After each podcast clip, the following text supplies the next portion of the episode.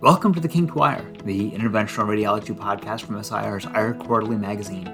You can learn more at our website, sirweb.org slash kinkedwire.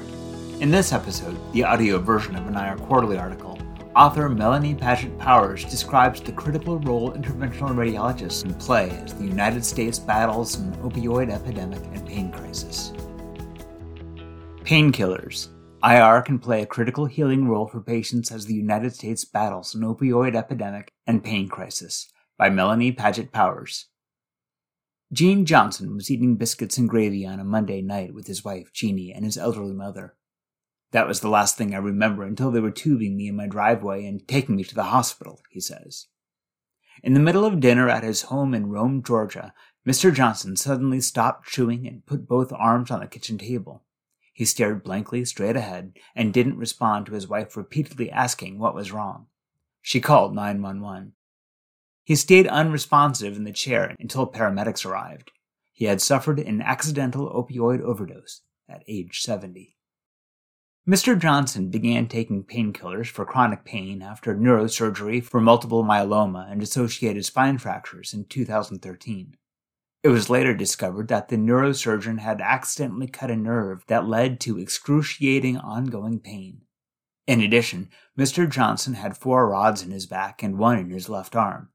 He eventually went to a pain clinic where they tried several pain medications, including hydrocodone and Lyrica. They kept giving me opioids and nothing would help, he says.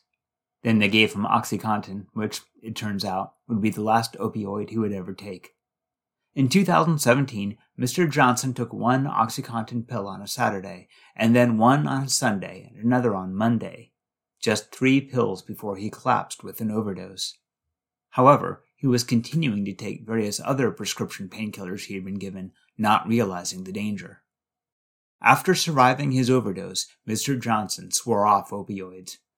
We just threw away all the opioids in the house. I just hurt instead, he says. 1. The pain epidemic. About 25.3 million U.S. adults like Mr. Johnson, or 11.2% of the population, suffer from chronic pain, defined as pain that lasts three months or more, according to a 2012 National Health Interview Survey. The opioid epidemic has received a lot of attention in the past decade, but it goes hand in hand with the pain epidemic in this country. Many people have become addicted to painkillers or even overdosed or died started by trying to find relief for their chronic pain. The first wave of opioid overdose deaths began after physicians increased their prescribing of opioids in the 1990s, according to the Centers for Disease Control and Protection. In 2016, CDC released stricter guidelines on how to prescribe opioids for chronic pain, leading to fewer and shorter prescriptions. Interventional radiology experts say IR didn't play a significant role in the initial opioid crisis because the nature of the specialty means IRs don't tend to write prescriptions for chronic pain. However, IRs can now play a critical role in fighting both the opioid epidemic and the pain crisis. In 2017, the U.S. Department of Health and Human Services launched a five point opioid strategy that includes better addiction services and research, as well as better pain management. The federal government has several ongoing initiatives examining enhanced pain management. IR pain treatment procedures could be an important component of the HHS plan. The application of the interventional radiology skill sets to pain has created a new reservoir for alternatives to opioids, says J. David Prologo, MD, associate professor at Emory University School of Medicine and an interventional radiologist at Emory University Hospital in Atlanta. According to Dr. Prologo, there are brand new options that didn't exist 10 years ago to treat patients with pain. Even when opioids work to relieve sufferers' pain, tolerance can become a problem. We hear a lot about the addiction, but we have to take a step back and talk about the tolerance, says Teresa Caridi, MD, assistant professor in the Division of Vascular and Interventional Radiology at MedStar Georgetown University Hospital in Washington. Sometimes patients have a disease or injury that needs chronic pain relief, she says. The problem is they need more and more opioids to get the same relief they were getting initially and opioids come with unwelcome side effects, including sedation and constipation, which diminishes quality of life. Constipation sounds minor, but you take away one pain and you give them another discomfort, Dr. Caridi says. 2. Pain solutions. Even when Mr. Johnson was taking painkillers, they didn't eliminate his pain. He needed a walker or cane to get around. His wife did all the driving. He quit his church choir because he could not stand for long periods of time. At first, he continued to work, but after about three years, his wife convinced him to quit the job he loved as an assistant principal at Rome High School. Then, one day, at a routine cancer checkup, a physician's assistant they hadn't met before recommended they meet with Dr. Prologo after hearing about Mr. Johnson's pain. After evaluating Mr. Johnson's case, Dr. Prologo determined that he was a candidate for treatment. To reduce Mr. Johnson's pain, Dr. Prologo maneuvered around the four rods in his patient's back to stabilize the old fractures with a newer technique called a percutaneous vertebral radiofrequency ablation and stabilization. Then he performed an intercostal nerve cryoablation. Historically, these patients didn't have a lot of options, Dr. Prologo says. Most of them are not candidates for neurosurgery, so they come to the ER in intractable pain. They might be given painkillers and or radiation to try to stop the pain, but that doesn't address the underlying fractures and, in Mr. Johnson's case, the additional nerve damage. But an IR can ablate cancer cells and then use vertebroplasty and kyphoplasty techniques to cement the fractures together. The patient can have pain relief the same day, Dr. Prologo said. These pain therapies started with ablation, as IRs used the technique to treat liver and kidney cancer. Physicians discovered that ablation procedures also reduced patients' pain, so IRs started using the technique specifically to treat pain and improve quality of life. IRs now use a wide variety of techniques that can reduce or eliminate pain, such as nerve blocks, ablation, and embolization.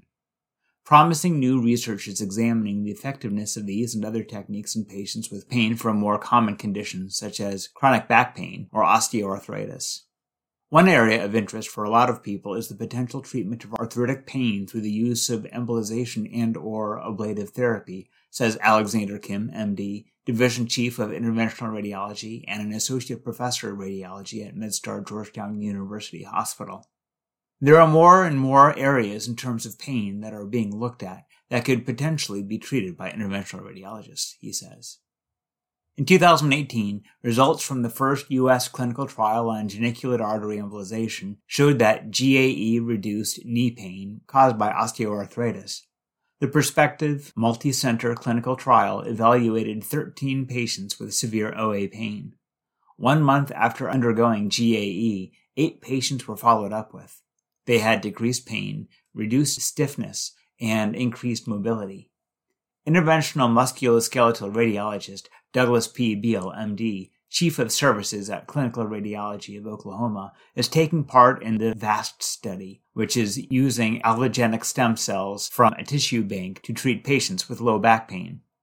Preliminary results have shown that back pain was cut in half in 82% of patients, according to Dr. Beall. Three years later, 92% of these patients still had the same positive result. Results from the SMART trial offer another potential solution for chronic back pain. In a study of 225 participants, basivertebral nerve ablation via radiofrequency was performed on patients with chronic low back pain for at least six months in whom conservative treatment had failed. Three months post procedure, 75% of patients in the treatment arm showed improvement compared to 55% in the sham control arm. 3. Increasing awareness.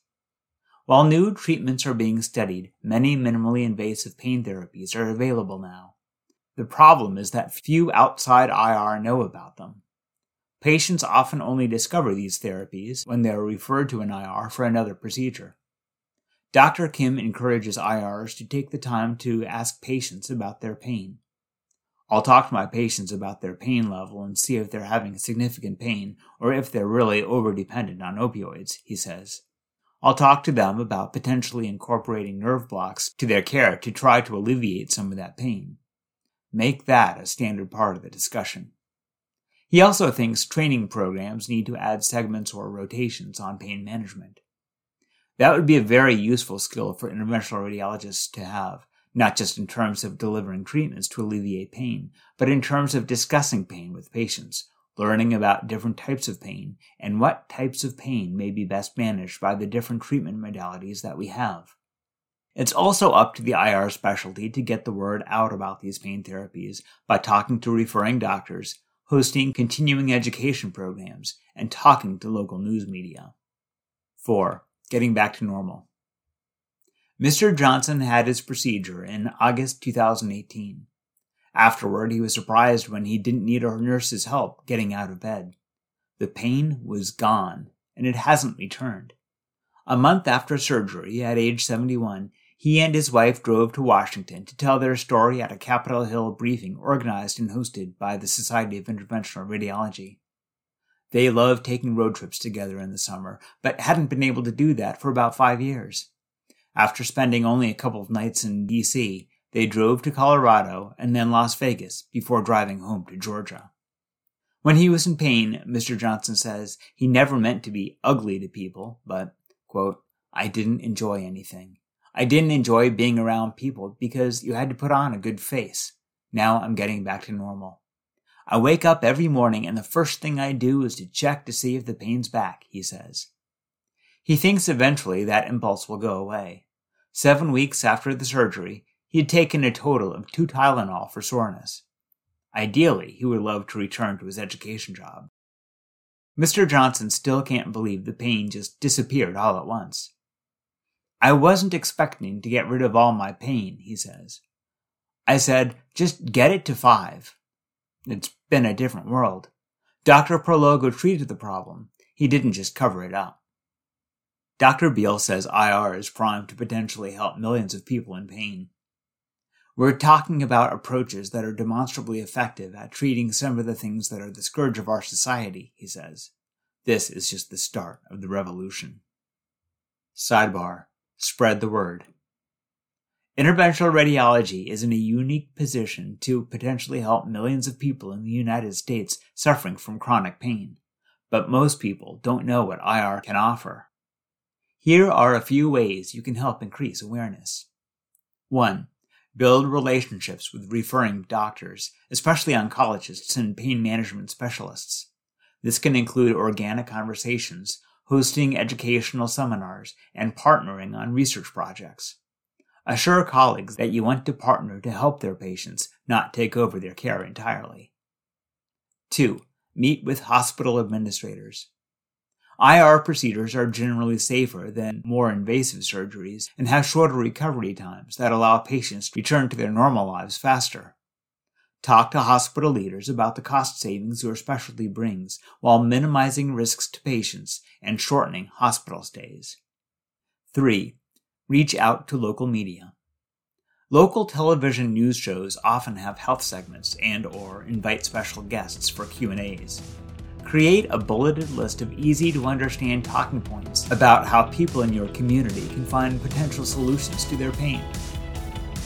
That was Painkillers by Melanie Padgett Powers, which was first published in the winter 2019 issue of IR Quarterly. You can find more great content on our website, sirweb.org slash IRQ. We hope you enjoyed this article. If you have any thoughts or ideas for us, drop us a line at irq at sirweb.org.